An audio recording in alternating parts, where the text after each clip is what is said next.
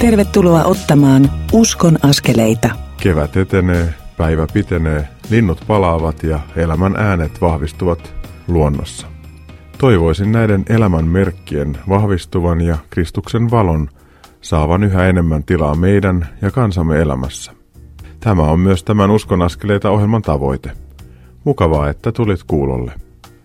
Tätä Uskon askeleita ohjelmaa kustantavat ja sen tekemisen mahdollistavat Kristityt yhdessä ry ja Kansanraamattuseura. Lisätietoja näistä löydät nettisivuilta kry.fi ja kansanraamattuseura.fi. Minä olen Mikko Matikainen, Kansanraamattuseuran reissupastori ja tämän ohjelman toimittaja. Uskon askeleita ohjelma kestää noin tunnin ja se koostuu kolmesta osuudesta. Tässä ohjelmassa pääset kuulemaan Elina Vaittisen tarinaa. Elina Vaittisen ääni on tuttu täältä Radio Daystä. Hän on ollut täällä Deissä toimittajana ja nykyisin hän toimittaa sanansaattajien kustantamaa Raamattu kannesta kanteen ohjelmaa.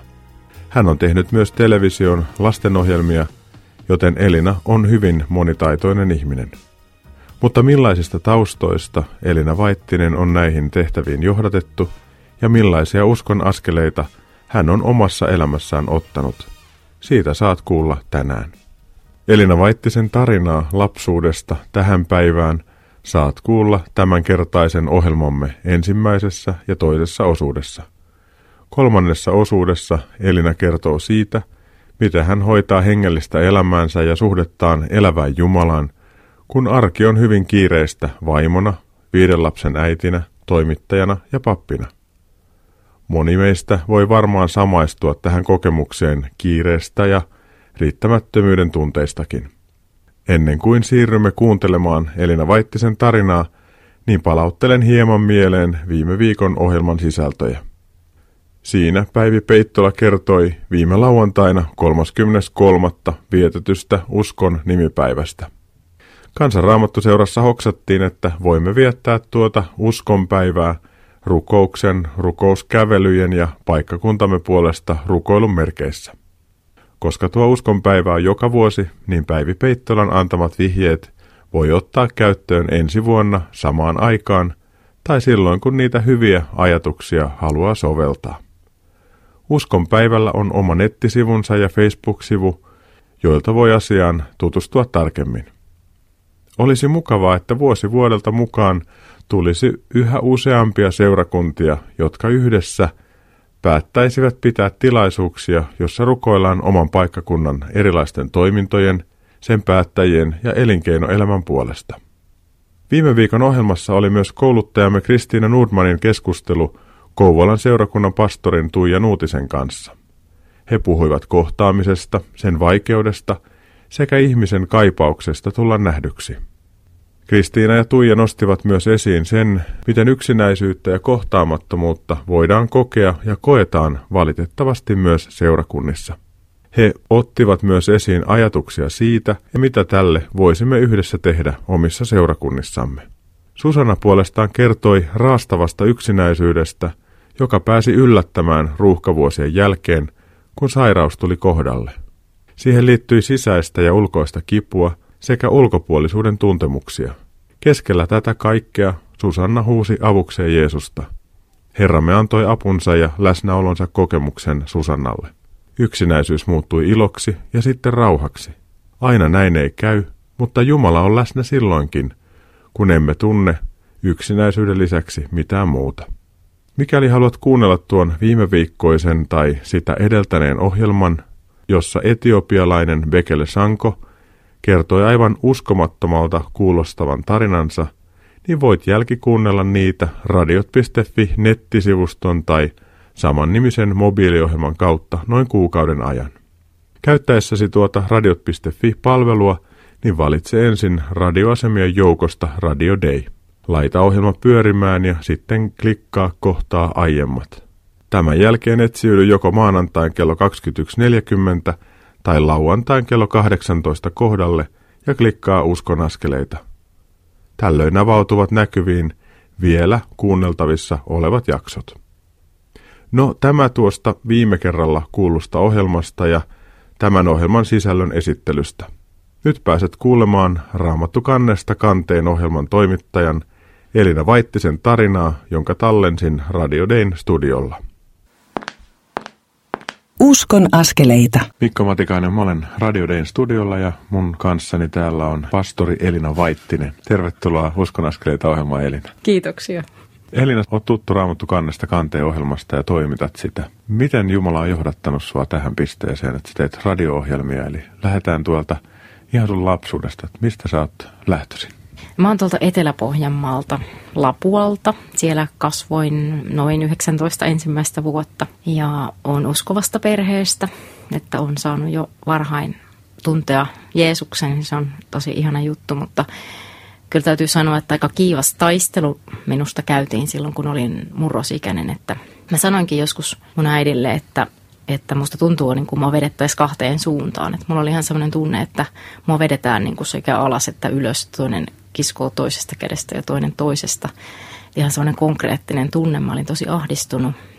Oli aika vaikeaa jotenkin se ää, yläasteaika ja lukioaika monenlaista niin kuin murhetta ja en sitä muistele sillä kauhean ilolla ja rakkaudella, mutta, mutta olihan siellä niin kuin tosi hyviä asioita ja, ja rippikoulu oli yksi semmoinen merkittävä tekijä, että kävin riparin Sleyn leirillä Karkussa ja sain sieltä paljon ystäviä, ja, jotka sitten antoi myös semmoista niin kuin uskovan nuoren esikuvaa.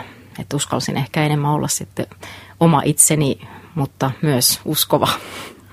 Jotenkin ajattelen niin, että me ei välttämättä aina ymmärretä, että miten valtavan tärkeitä esikuvat on. Ja kun mä itse vedän ripareita nyt tuolla kansanraamattuseuran kurssikeskuksessa Vivamossa taas ensi kesänä, niin kun mä katson niitä isosia, niin mä tajuan sen, että kuinka valtavan tärkeitä ne on. Ja ne edes tajua, kuinka tärkeitä ne on toiselle ihmiselle. Että sulla oli hyviä malleja silloin siellä karkussa ja sen jälkeen. Muistatko jotain, että mikä erityisesti puhutteli näissä toisissa nuorissa? No kyllä mua niin puhutteli se semmoinen ilo, mikä heillä oli, semmoinen niin rauha.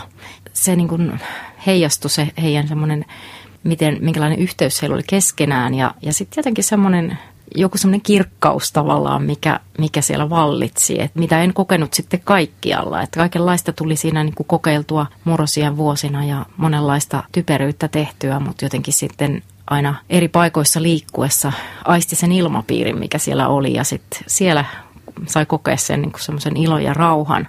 Ja sitä sitten halusi aina vaan niin kuin lisää. Et mä reissasin viikonloppuisin sitten eri tapahtumiin ja kulin aika pitkiäkin matkoja, että saisin olla niiden ystävien kanssa ja, ja kokea sitä semmoista iloa ja rauhaa ja yhteyttä. Eli tämä ystävien kanssa elämän jakaminen ja ilon kokeminen ja toisissa rauhan näkeminen, niin jollakin tavalla päätti sen tilanteen, että sua vedettiin kahteen suuntaan. Onko sulla, niin kuin joillakin on tämmöinen tietty hetki, jolloin sä tajuat, että nyt se on niin kuin asia ratkaistu, vai onko niin, että sä oot liukunut sinne paremmalle puolelle ja sitten tämä alaspäin vetäjä on jotenkin joutunut hellittämään otteensa. Miten se on sulla mennyt? No mä ajattelen, että se on ollut hyvin niin kuin pitkä prosessi. Että et kyllä mulla on ollut se lapsen usko niin kuin ihan aina. Että mä ajattelen, että en mä niin kuin Jumalasta koskaan otettani päästänyt tai hän ei päästänyt minusta. Että onneksi niin kuin riipun kiinni. Mutta jotenkin se taistelu oli kova ja sitten siinä niin kuin, miten mä pysyin siinä tai jotenkin päätin itse pitää kiinni niin siinä vaikutti hirveän paljon semmoiset, mm, tietenkin niin kuin se kotoa saatu kristillinen kasvatus ja kaikki se vaivan näkö, mitä vanhemmat oli nähneet niin kuin sen eteen, että mä voisin oppia niin kuin uskon asioita. Mutta sitten myös niin kuin ne kokemukset, kun mä näin, että oikeasti silloin kun oli niin kuin tosi vaikeita vaiheita perheessä, oli sairautta ja niin tämmöisiä isoja dramaattisia asioita, niin miten omat vanhemmat turvautu Jumalaan niin kuin hädän hetkellä. Että se ei ollut pelkästään semmoista niin kuin opetuksen tasolla tai jonkun niin kuin jotenkin jargonin tasolla, että puhutaan vaan tämmöisestä ja on raamatun kertomuksia ja muuta, vaan että oikeasti sitten kun on niin kuin hätä, niin silloin niin kuin huudetaan Jumalaa ja sitten nähnyt, että miten Jumala on niissä tilanteissa toiminut, että, että oikeasti on niin kuin jotenkin selvitty siitä eteenpäin ja on tapahtunut ihan ihmeellisiäkin asioita, niin ne on jäänyt jonnekin hyvin syvälle niin kuin sielun pohjalle ja ne ei ole sieltä minnekään lähtenyt silloinkaan, kun on ollut niin kuin se epävarma ja semmoinen kausi, jolloin on niin kuin vedetty kahteen suuntaan, niin myöskään silloin ne kokemukset ja semmoiset niin kuin syvälle piirtyneet kuvat ei ole lähtenyt minnekään. Ja mä oon ajatellut, että vaikka paljon puhutaan, että uskossa tärkeitä ei ole kokemukset, mutta kyllä nekin on tärkeitä. että Jumala voi niin kuin todella semmoisten kokemusten ja tilanteiden kautta niin kuin vahvistaa sitä uskoa ja kääntää hyväksi niin kuin niitäkin asioita, jotka on ihan kauheita, dramaattisia tilanteita niin kuin monella lailla käyttää myös niin kuin sen hyväksi, että ihminen saa juurtua häneen ja tulla hänen syliinsä.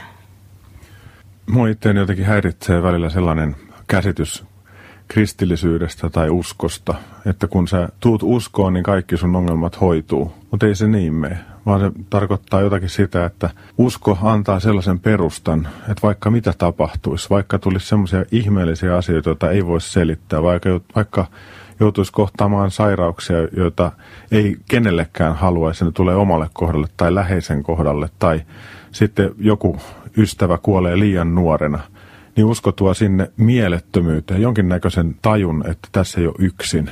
Ja sitä sä oot nähnyt ilmeisesti omissa vanhemmissa ja oot itsekin elänyt näitä asioita läpi.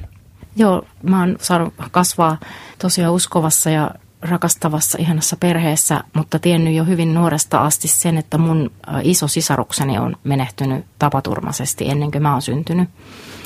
Ja sitten mä oon myös niin kuin kasvanut tajuamaan sen, että mun vanhemmat siitä huolimatta, he on niin kuin pystyneet elämään elämäänsä, vaikka se on ollut tietenkin hirvittävän raskas menetys, mutta, mutta kuitenkin niin kuin on nähnyt sen, että miten he on Jumalaan turvautuen sitten päässeet eteenpäin ja mitä kaikkea Jumala on niin kuin sitten tehnyt meidän perheessä ja auttanut asioiden yli, että monenlaista jotenkin, monenlaista muutakin toki niin kuin kaikissa perheissä on varmasti omat just sairaudet ja tämmöiset, mitkä on sitten niitä rankkoja asioita, mutta – mutta jotenkin se on vahvistanut omaa uskoa, kun on nähnyt, että, että Jumala voi auttaa yli jopa semmoisista asioista, jotka tuntuu niin vaikeilta ajatuksen tasolla, että voi ajatella itse, että ei tuommoisesta voi selvitä. Kiitos Elina Vaittinen tästä. Minua kosketti tässä kuulemassamme kohta, jossa Elina kertoi vanhemmistaan, jotka joutuivat kohtaamaan lapsensa tapaturmaisen kuoleman ennen Elinan syntymistä. Tämän surun ja monien vaikeuksien keskellä Elinan vanhemmat jaksoivat jatkaa elämää ja turvautua Jumalaan kaikkien haasteidensa keskellä. Uskon avulla ja sen tukemina he jatkoivat elämäänsä eteenpäin ja rukoilivat lastensa puolesta. Tämä puhutteli Elinaa silloin, kun häntä vedettiin kahteen suuntaan. Hän näki vaikeuksienkin keskellä toimivan uskon ja tiesi, että hänen puolestaan rukoiltiin. Tätä kuunnellessani mieleeni tuli sananlaskujen kirjan luvun 22 ja 6. Ohjaa lapsi heti oikealle tielle, niin hän vanhanakaan ei siltä poikkea. Tämä ohjaaminen ei tapahdu vain sanojen kautta, vaan myös sen kautta, että lapsemme näkee meidän lukevan raamattua ja rukoilevan. Kun elämässämme on vaikeita vaiheita ja asioita, niin silloin tulee esiin uskomme syvyys. Vahva turvautuminen Jumalaan vakauttaa elämäämme, aivan kuten riittävän iso köli purjevenettä. Vaikka vene myrskyssä keinuu, niin se ei kaadu. Ja jos vene kaatuu, niin se on vielä mahdollista saada pystyyn kölin päällä seisten ja mastosta tulevasta narusta vetäen. Toinen asia, mikä minua kosketti, oli se, miten lämpimästi Elina puhui Karkun rippikoulusta, isosistaan ja heissä näkemästään keskinäisestä rakkaudesta ja yhteydestä. Heidän seuraansa Elina matkusti kerta toisensa jälkeen nuorten leireille. Tässä ja kaikkialla, missä kristityt osoittavat toisiaan kohtaan rakkautta, toteutuu tämä Jeesuksen Johanneksen evankeliumin 13. luvussa lausuma kehotus ja lupaus. Minä annan teille uuden käskyn, rakastakaa toisianne. Niin kuin minä olen rakastanut teitä, rakastakaa tekin toinen toistanne. Kaikki tuntevat teidät minun opetuslapsikseni, jos te rakastatte toisianne.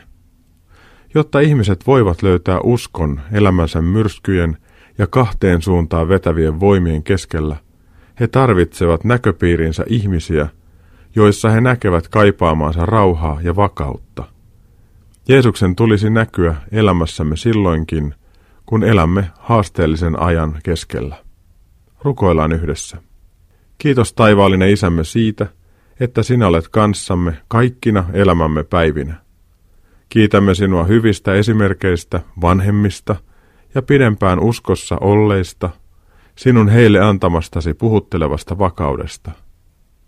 Jeesus rakas, vahvista sinä uskoamme, toivoamme ja rakkauttamme silloinkin, kun elämän myrskyt iskevät. Tee meistä sellaisia vakaita kristittyjä, jotka uskovat, toivovat ja rakastavat kaikkina elämänsä päivinä. Kiitos Jeesus siitä, että sinä olet tie, totuus ja elämä. Sinä annat voiman, rohkeuden sekä ilon elämään. Rukoilemme kaikkien niiden nuorten puolesta, jotka ovat tulevana kesänä rippileireillä isosina tai vastaavissa tehtävissä vapaiden suuntien leireillä. Anna heidän keskinäisen rakkautensa puhutella toisia nuoria ja kutsua heitä myös sen kautta lähellesi. Anna nuorten tulla siunaamiksesi kaikilla tulevan kesän leireillä. Anna yhteyttä ja rakkautta yli sukupolvien ja tunnustuskuntien, jotta tämä maailma näkisi lastesi keskinäisessä suhteessa sinut ja rakkautesi. Tätä rukoilemme Jeesuksen nimessä. Aamen. Tässä välissä on hyvä kuunnella Papas No Mamas lauluyhtyön laulamana laulu Taivaan isä suojan antaa. Tämän kappaleen jälkeen jatkan keskustelua Elina Vaittisen kanssa siitä, miten Jumala johdatti häntä lukiovuosista tähän päivään. Pysy siis kanavalla.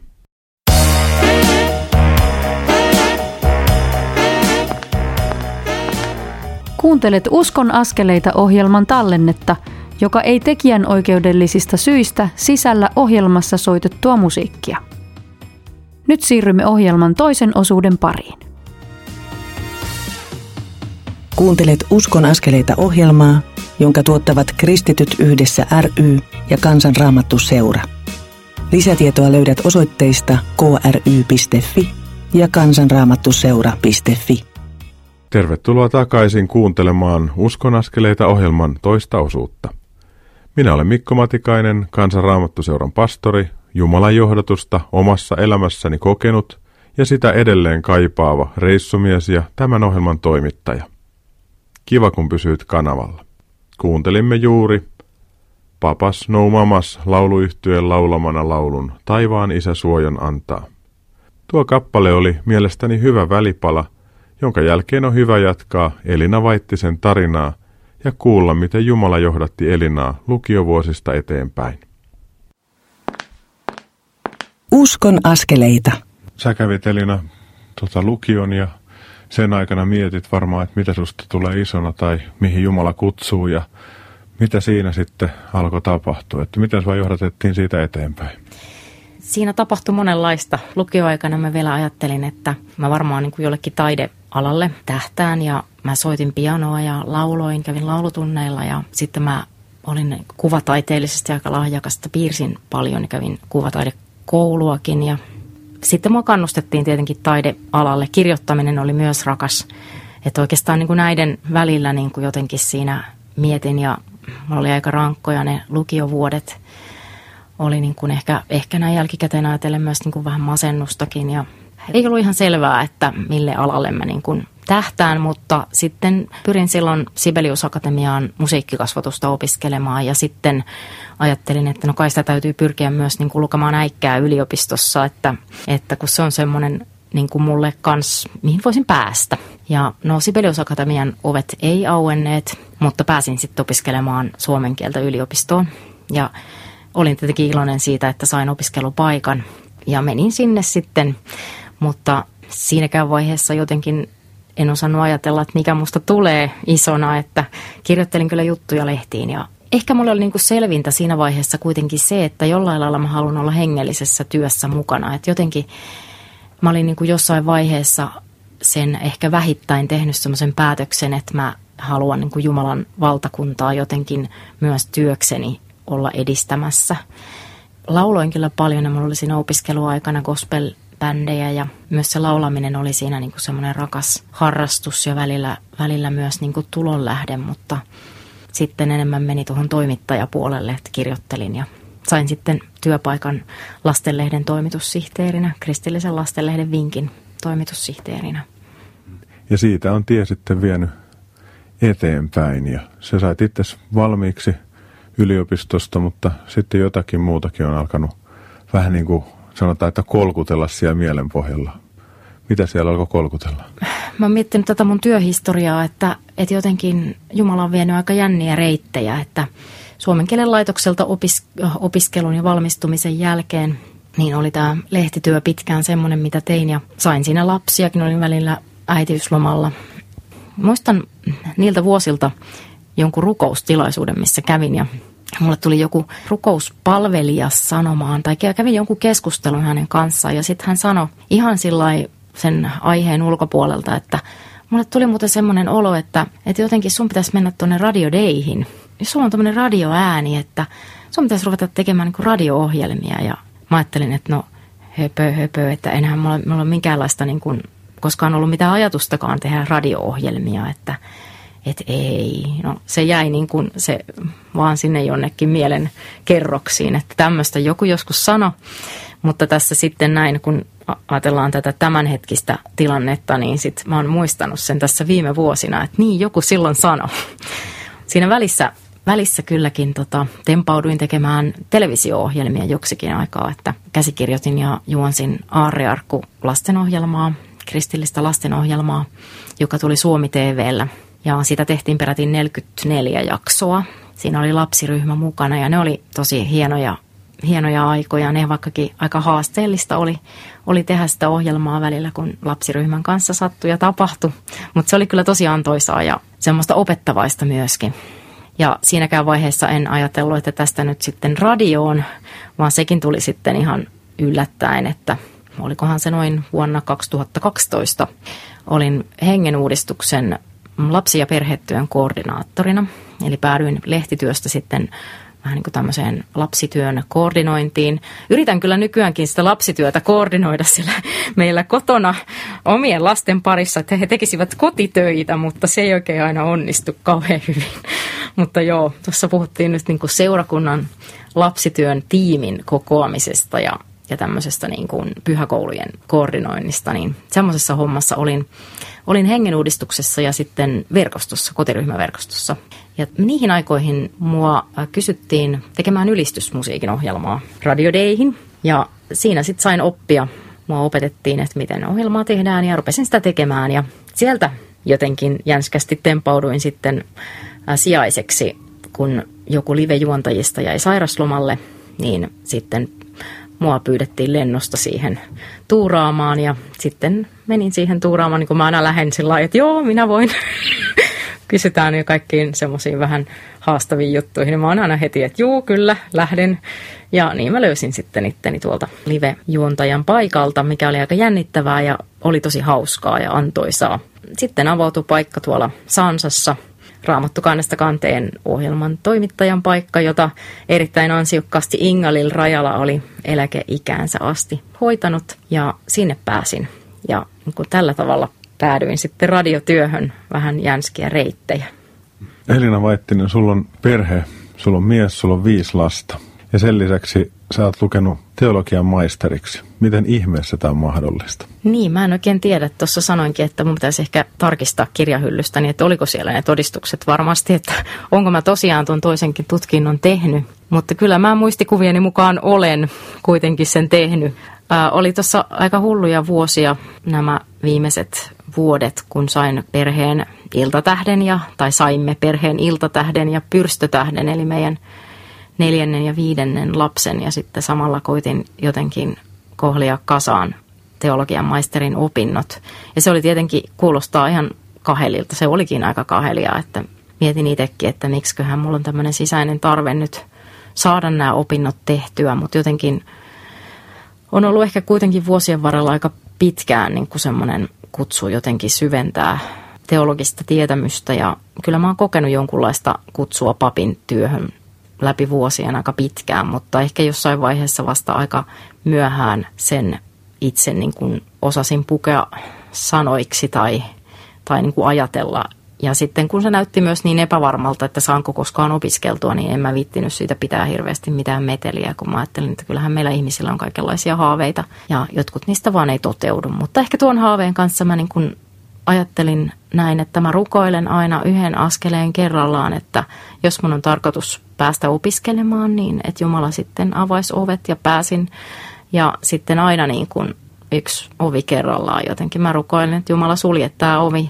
Mä olin siinä ihan loppuvaiheessa tosi monta kertaa kyllä lyömässä hanskat tiskiin siinä mielessä, että mä ajattelin, että tästä ei nyt tule mitään, että mä en halua niin kuin, hajottaa tätä perheelämää ihan täysin, että, ja, ja oli niin kuin välillä niin mahdotonta löytää lapsenvahteja ja en halunnut tietenkään olla pitkiä aikoja poissa kotoa, enkä voinutkaan olla. Ja gradukit täytyy tehdä sillä aika lailla siinä. Mä muistan, että mä keikutin toisella jalalla vauvan sitteriä, tämän meidän pyrstötähden, eli meidän viidennen lapsen tota, sitä turvakaukaloa, jossa hän oli siinä sisällä. Ja mä keinutin sitä, niin kun, että vauva pysyisi tyytyväisenä ja sitten mä kirjoitin samalla gradua ja toivoin, niin kun, että vauva pysyy tyytyväisenä, että mä saan niin kun, tässä tehtyä töitä sen aikaa, kunnes meidän seuraava lapsista pitää hakea kerhosta. Ja, ja sitten oli kaikkia ystävällisiä ihmisiä, jotka kärräs vauvaa luentojen aikana, gradupiirin aikana tai graduseminaarin aikana. Joskus oli vauvakin mukana siellä seminaarissa kyllä. Ja sitten muistan ne semmoiset mukavat reissut yliopistolle, kun mies lähti sitten mukaan, työnsi tuplarattaissa noita meidän kahta pientä. Ja, ja sitten mä laittelin viestiä sieltä luennolta, että nyt pitääkö nyt tulla imettämään johonkin. Ja sitten mä menin johonkin sovittuun paikkaan just ja hän tulee sitten sinne. Ja, ja oli se niin kuin tosi kreisiä, että en mä voi sillä lämpimästi suositella ehkä kenellekään. Mutta sitten se on ollut suuri ihme itsellekin, kun on niin kuin huomannut, että näin sitten Jumala vaan niin kuin vei tämän läpi. Että en mä edelleenkään niin kuin koe semmoista supersankaruutta, että tässä nyt tuli tämmöinen tehtävä, vaan mä jotenkin ajattelen, että ihme nilkuttaen niin kuin sillä ontuen ja rähjäten ja vähän niin kuin miettien, että onko tässä mitään järkeä, niin se on jotenkin menty läpi, mutta silti mä oon niin tosi onnellinen ja kiitollinen, että näin on menty ja että perhekin on vielä ehjä ja kasassa, että kaikesta huolimatta. Ja sut vihittiin papiksi viime vuonna ja nyt sä oot pappi ja toimittaja ja katsotaan mitä Jumala tekee sun elämässä ja teidän perheelämässä eteenpäin. Eikö se aika jännää kulkea Jumalan kanssa? No se on kyllä ihan mielettömän jännää. En, mä en olisi näitä niin kuin menneitäkään vaiheita mitenkään olisi osannut niin kuin etukäteen ajatella, että mitä kaikkea Jumala mun elämässä tekee. No mä en olisi ikinä voinut kuvitella, että musta tulee joskus suurperheen äiti. Mä en niin kuin voinut ollenkaan semmoista etukäteen niin kuin ajatella. Mä en ole itse silloin, en, en ole suurperheestä enkä ole semmoiseen arkeen koskaan itse kasvanut, niin sekin on ollut niin kuin tosi jännä seikkailu ja jatkuu edelleen, jatkuu edelleen aika pitkään. Tosi ihmeellisiä vaiheita ja sitten tavallaan voi miettiä, niin kuin, että miten kiitollinen on kaikesta, mitä on tapahtunut, vaikka se on niin kuin sellaista, mitä ei olisi voinut ollenkaan uneksia tai, tai että ne haaveet, mitä on ollut joskus, niin ne on saattanut osoittautua semmoiseksi, että en mä olisi oikeasti niin kuin edes halunnut tota. Jos mä nyt niin kuin mietin näin jälkikäteen niitä jotakin haaveita, mitä mulla oli, mitkä ei sitten toteutunut, niin mä ajattelin, että no, miksi ihmeessä mä halusin tuommoista. Mm. Että Jumala tietää niin kuin paremmin kuitenkin sen, että mitä ja minkälaisia vaiheita hän niin kuin haluaa meitä johdattaa.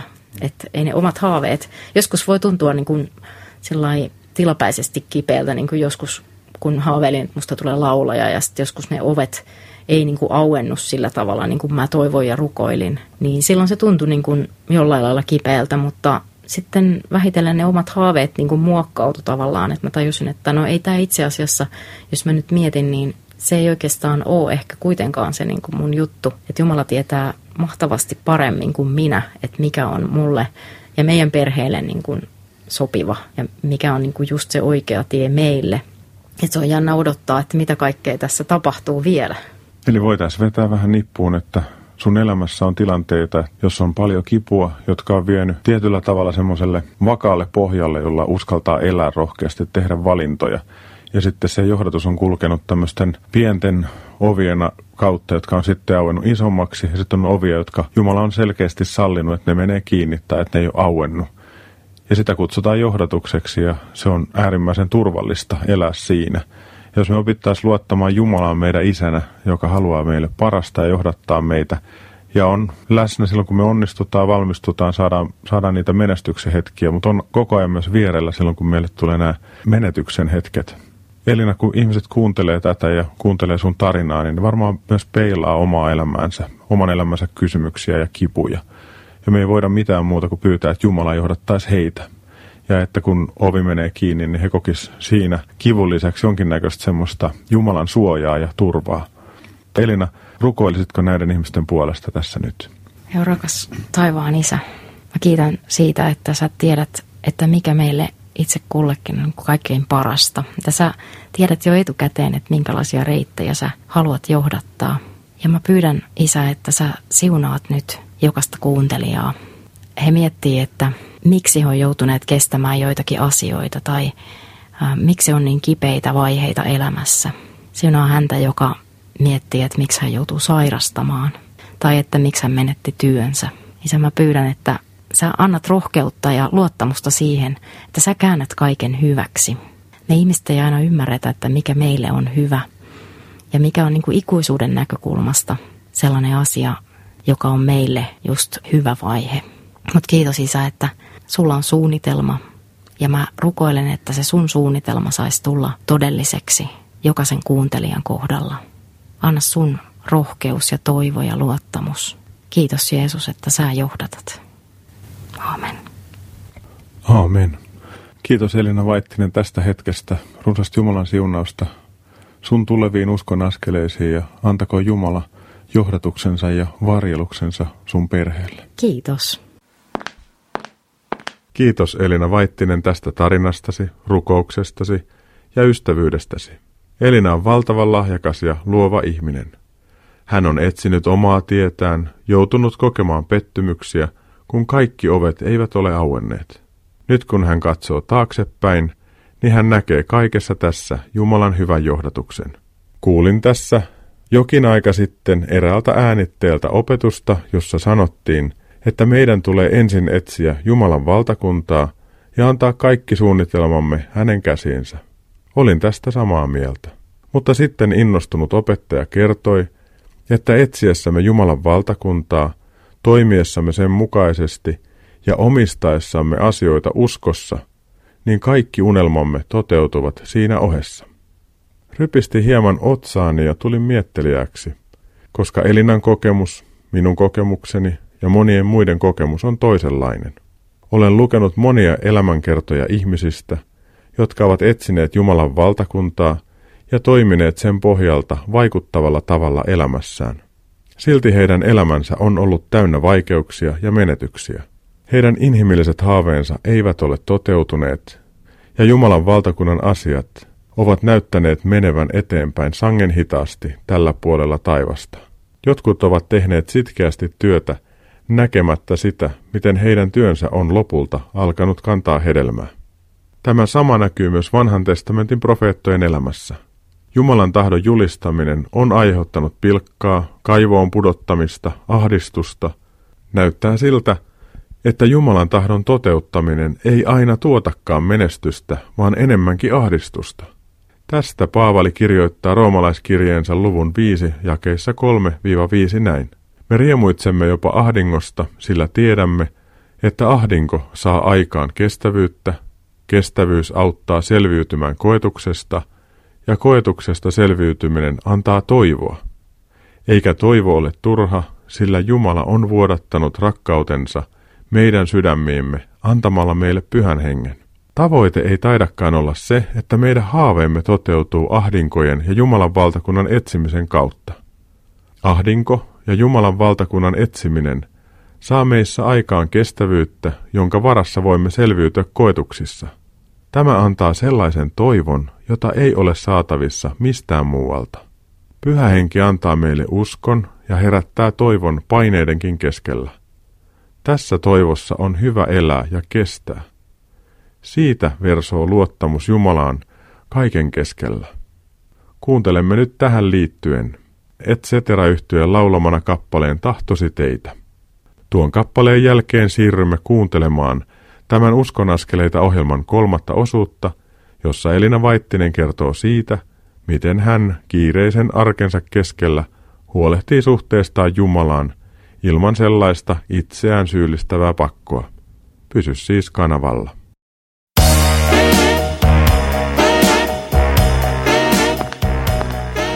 Kuuntelet Uskon askeleita ohjelman tallennetta, joka ei tekijän oikeudellisista syistä sisällä ohjelmassa soitettua musiikkia. Nyt siirrymme ohjelman kolmannen osuuden pariin.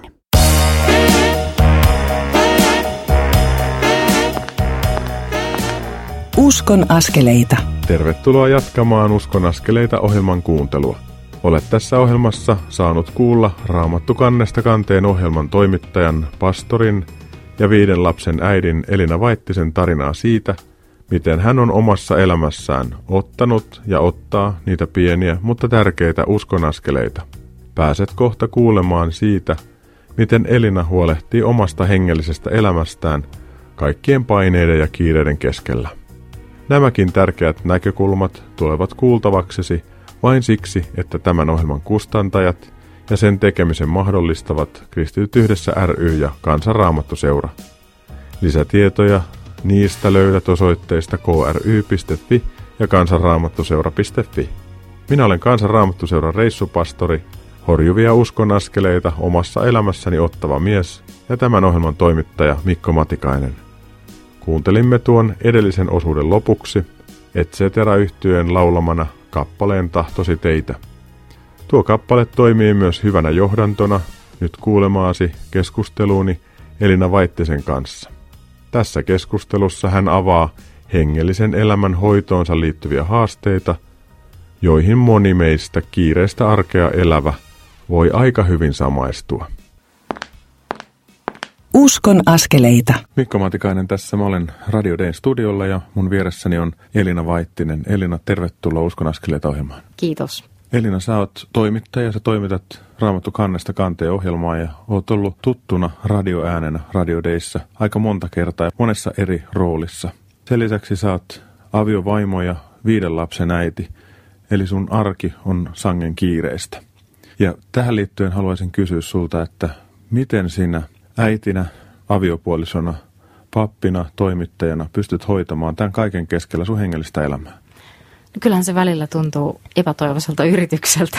Mietin, niin kun, että miten mun hengellinen elämäni pysyy hengissä tai että pysyykö se hengissä. Totta kai niin kuin kannan murhetta siitä, kun ajattelen, että se on kuitenkin niin kuin kaiken perusta, se oman uskon elämän hoitaminen, niin kuin varsinkin tämmöisessä työssä. Mutta jotenkin mä oon huomannut, että mitä enemmän niin kun hermoilee asiasta, niin sen huonompi se on. Että tavallaan Jumala niin kun jotenkin levosta käsin sitä asiaa vuodattaa, tai miten sen nyt kuvaisi. Että kun vaan niin kuin antaa jotenkin itsensä olla rauhassa siitä ja luottaa siihen, että Jumala hoitaa. Että mä en niin kuin kiivaasti hoidan tätä mun hengellistä elämääni ja nyt mä niin kuin väkisin hoidan tätä ja nyt kaikki lasten tarpeet saa nyt odottaa, koska minä nyt luen raamattua tässä ja niin kuin että jos, jos niin lähtee tällä asenteella, niin jotenkin silloin se ei vaan toimi. Et musta tuntuu, että asiat menee vaan pahempaan suuntaan. Et totta kai niin on tärkeää, että myös niin lapset näkee sen, että mä haluan hoitaa mun hengellistä elämää. Mutta, mutta jotenkin mä ajattelin, että Jumala antaa niitä hetkiä, että ne voi tulla sillä yllättäenkin, että, että mä huomaan, että aa, mulla on nyt tässä niin kuin aikaa. Mä käyn kävelemässä. Mä saatan kuunnella. Siis mulla on tosi tärkeää ollut, kun mä kuuntelen hengellistä musiikkia, varsinkin just jotain ylistysmusiikkia. Ja sitten mä kuuntelen saarnoja, sellaisia, mitä mä löydän netistä tai tiedän, että tuolta löytyy ja saatan kuunnella. Mä ajattelin, että mulla on tässä puolen tunnin kävely, niin mä kuuntelen tämmöisen puheen ja silloin mä niin kun saan tosi paljon semmoista vahvistusta ja virvoitusta. Ja sitten mä tarvin semmoista rauhaa, että meillä on välillä on sillä että yksi soittaa pianoa, yksi soittaa rumpuja, yksi juoksee ja huutaa ja sitten yksi toinenkin alkaa juosta ja huutaa. Että on semmoinen niin kuin kaoottinen kakofonia. Ja eihän siinä niin kuin hirveästi semmoista jotain retriittiä vietetä. Mutta niin mä saan sitten semmoisia yksinäisiä hetkiä. Tietenkin kun mä teen radio-ohjelmaa, niin mähän saan siinä onneksi mietiskellä itse niitä opetuksia ja, ja se antaa tosi paljon. Mutta kun mä käyn niin kävelemässä tai jonkun tämmöisen siirtymä jonnekin, niin mä saatan rukoilla ja niin ihan lyhyitä rukouksia. Ja sitten mä koitan kuitenkin muistaa, että ei se ole Jumalan näkökulmasta niin kuin tärkeää, että onko, onko mulla niin kuin aikaa tässä nyt vaikka tunti vai onko mulla niin kuin kaksi minuuttia vai onko mulla viisi minuuttia. Että kun vaan niin kuin avoin, on avoin mieli ja haluaa ottaa vastaan sen, mitä Jumala haluaa puhua. Että semmoinen niin jotenkin Jumalaa kohti semmoinen avoin kanava. Että välillä tietenkin kaikki se kakofonia yrittää tukkia sitä kanavaa, mutta – mutta mä oon just tässä viime päivinä miettinyt, että miten tärkeää olisi se, että aamulla, mulla on aamut on aika vaikeita, jotenkin kun saa aina nukkua liian vähän, ja sitten mä oon semmoinen talviäreä karhu, kun mä kampeen itteni sieltä sängystä ylös. Ja sitten alkaa heti semmoinen rumpa, että yksi haluaa tota ja toinen haluaa tätä ja kolmas tätä ja kaikki pitää lähettää sinne ja tänne ja tonne. Ja semmoinen hirvittävä rumpa ja pitäisi ruveta töihin. Ja, mutta siinä sen rumpan keskellä niin kun muistaa, että jotenkin muistuttaa itseään siitä, että niin, mä oon Jumalan lapsi ja mä pyydän Jumalaa niin kuin apuun tähän päivään. Niin ihan jollain pikasella rukouksella tai aika hyvä rukous on vaan, niin kuin, että Jeesus. Ja siihen se usein, usein niin kuin jääkin, että ei ole välttämättä sen pidempään aikaa. Mutta se on aika hyvä. Jeesus on ihmeellisin ja ihanin nimi. Ja se, sehän tarkoittaa, että Jumala auttaa ja Jumala pelastaa. Jotenkin siihen liittyy myös Jumalan varjelus. Jos ajatellaan meidän lapsia, niin ei kauheasti varmaan mieti sitä, että onko mä oikeasti ton lapsi. Kelpaanko mä, riitänkö mä. Että lapsi vaan on. Siitä käsin haluaisin kannustaa kuulijaa ajattelemaan myös sitä, että, että Jumalan lapsia ei ole sitä, että meidän täytyy koko ajan analysoida kaikkea, vaan että me eletään ja ollaan lähellä meidän taivaallista isää ja luotetaan, että meillä on aikamoinen isoveli tuossa Jeesuksessa, että hän antaa henkensä meidän puolesta ja, ja se armo on jotenkin niin totaalinen. Ja koska me unohdetaan nämä asiat, niin pyhä henki tulee vielä ja palauttelee meidän mieleen Jeesuksen opetuksia ja muistuttaa, että me olemme Jumalan lapsia yksin armosta ja yksin uskosta ja vain Kristuksen tähden. Ei siihen voi lisätä mitään. Mutta me ollaan jotenkin tyytyväisempiä ehkä silloin, kun me tajutaan se armon valtavuus ja se lapsena olemisen etuoikeus. Haluaisin pyytää, että Elina, kun tuolla on kuulijoita, jotka stressaa näistä asioista, ja sanoit älyttömän hyvin tuossa, että tämä ei ole kysymys suorittamisesta tai pakosta, tai mitä enemmän yrittää, niin sitä huonommin menee. Eli tavallaan niin kuin levosta ja luottamuksesta käsin. Kun Jeesus kulki tuolla, niin senhän ympäri oli koko aika hässäkkä, ihan valtavasti. Että oli niitä ruuhkahetkiä. Sitten oli niitä hetkiä, jolloin siirryttiin Venäjällä jonnekin. Niin kuin sä sanoit hyvin, että kun siirtyy paikasta toiseen, niin voi tehdä jotakin tai voi ajatella. Ja se tiedus ihan erityisesti sanoi, että menkää autio hiljaiseen paikkaan, levähtäkää vähän. Ei hän sanonut, että olkaa siellä koko aika. Meidän elämässä on erilaisia vaiheita ja Eli sulla on niin vahva kokemus tästä kaauksen hallinnasta tai hallitsemattomuudesta ja siihen liittyvästä hengellisyydestä, niin johtaisitko rukouksen, sanotaan väsyneen kristityn veljen tai sisaren puolesta, jolla on samantyyppisiä kiiretilanteita, vaikka ehkä vähän eri syistä, mutta sama kokemus. Rakas taivaan isä, sinä joka oot meidän lepo oot meidän virvoitus. Kiitos siitä, että sä voit antaa meille sun lepoasi myös silloin, kun me eletään semmoisen kakofonian keskellä. Oli se kakofonia sitten meidän ulkopuolella tai sitten meidän päässä. Silloin kun työasiat ja kotiasiat tai taloudellisten asioiden murheet ja terveyshuolet, kun ne tunkee meidän mieleen niin, että tuntuu, että ei sinne mahdu mitään muuta. Tai aikataulut on niin kireet, että ei ole aikaa mihinkään. Niin kiitos isä, että sä voit silloinkin antaa sitä virvotusta meille – ja mä rukoilen, että sä jokaiselle kuuntelijalle annat silloinkin, kun he nukkuvat, että jollain lailla voisit vahvistaa luottamusta sinuun. Ja myös semmoisina hetkinä, jolloin ei niin kuin itse osata ajatella, että tämä voisi olla semmoinen virvotuksen hetki, niin juuri silloin sä vahvistaisit. Kiitos siitä, että sä voit myös eri ihmisten kohtaamisen kautta puhua meille. Että sä voit lasten kautta antaa vahvistusta siitä, että mikä sä oot että sä oot meidän taivaallinen isä, joka rakastat meitä, omia lapsias. Kiitos siitä, että sä oot antanut meille ihmisiä meidän vierelle. Niitä, jotka täyttää meidän elämää, mutta jotka myös niin kuin antaa, antaa meille paljon ja kertoo myös sinusta. Isä, auta, että jokainen kohtaaminen voisi olla jotenkin myös pala sinun valtakuntaas. Ja isä, mä rukoilen, että myös jokainen, joka joutuu olemaan paljon yksin – voisi saada virvotusta sinulta. Kiitos siitä, että on radio, jonka kautta voi kuulla sinusta ja voi vahvistua. Ja mä rukoilen, että jokainen osuisi kuuntelemaan juuri ne ohjelmat, mitkä erityisesti haluaa puhua just niistä asioista, jotka on sillä hetkellä tärkeitä. Isä, jää siunaamaan jokaista kuuntelijaa ja sä näet kaikkien elämäntilanteen just tällä hetkellä.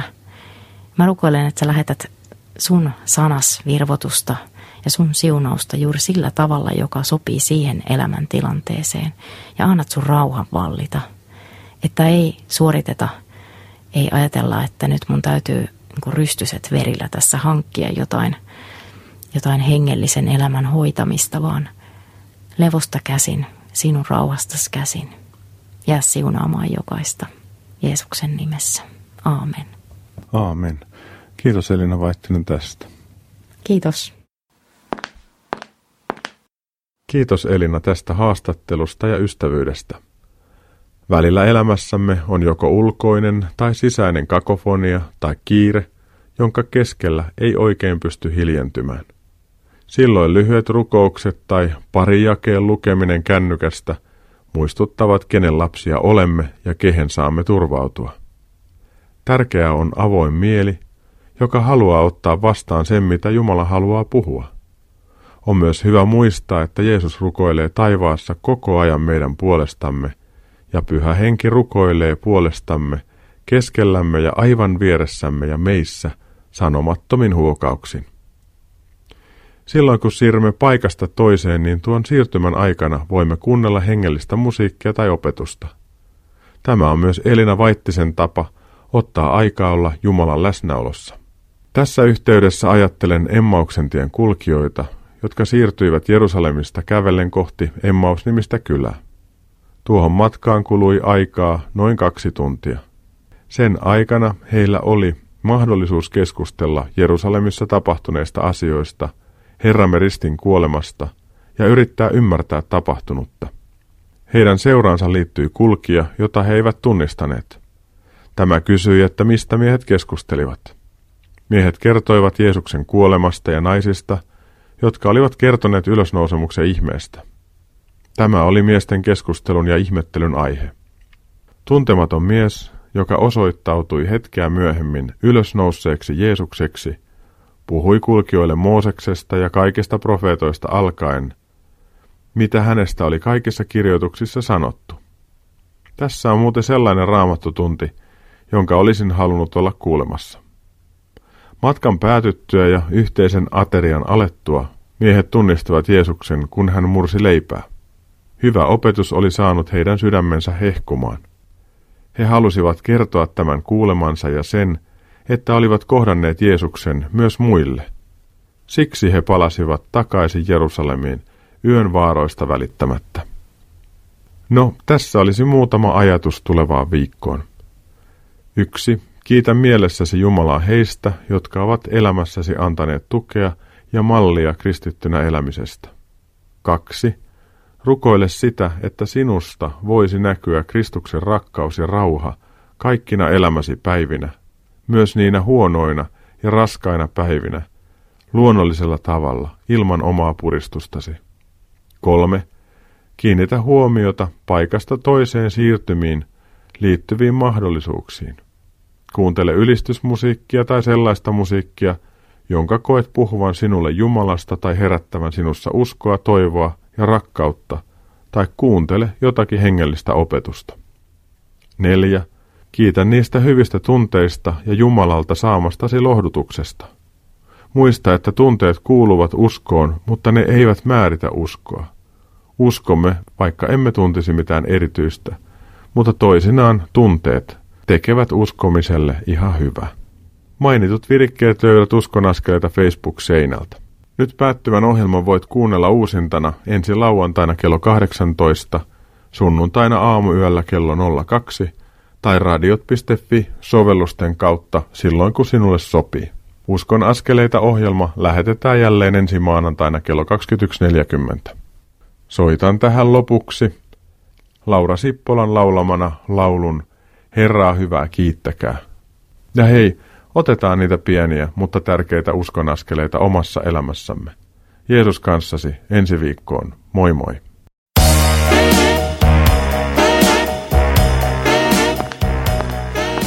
Kuuntelit juuri Uskon askeleita ohjelman tallenteen. Tekijän oikeudellisista syistä tämä tallenne ei sisällä ohjelman lopuksi soitettua musiikkia. Kiitos, että kuuntelit. Siunattua päivää ja hyviä uskon askeleita.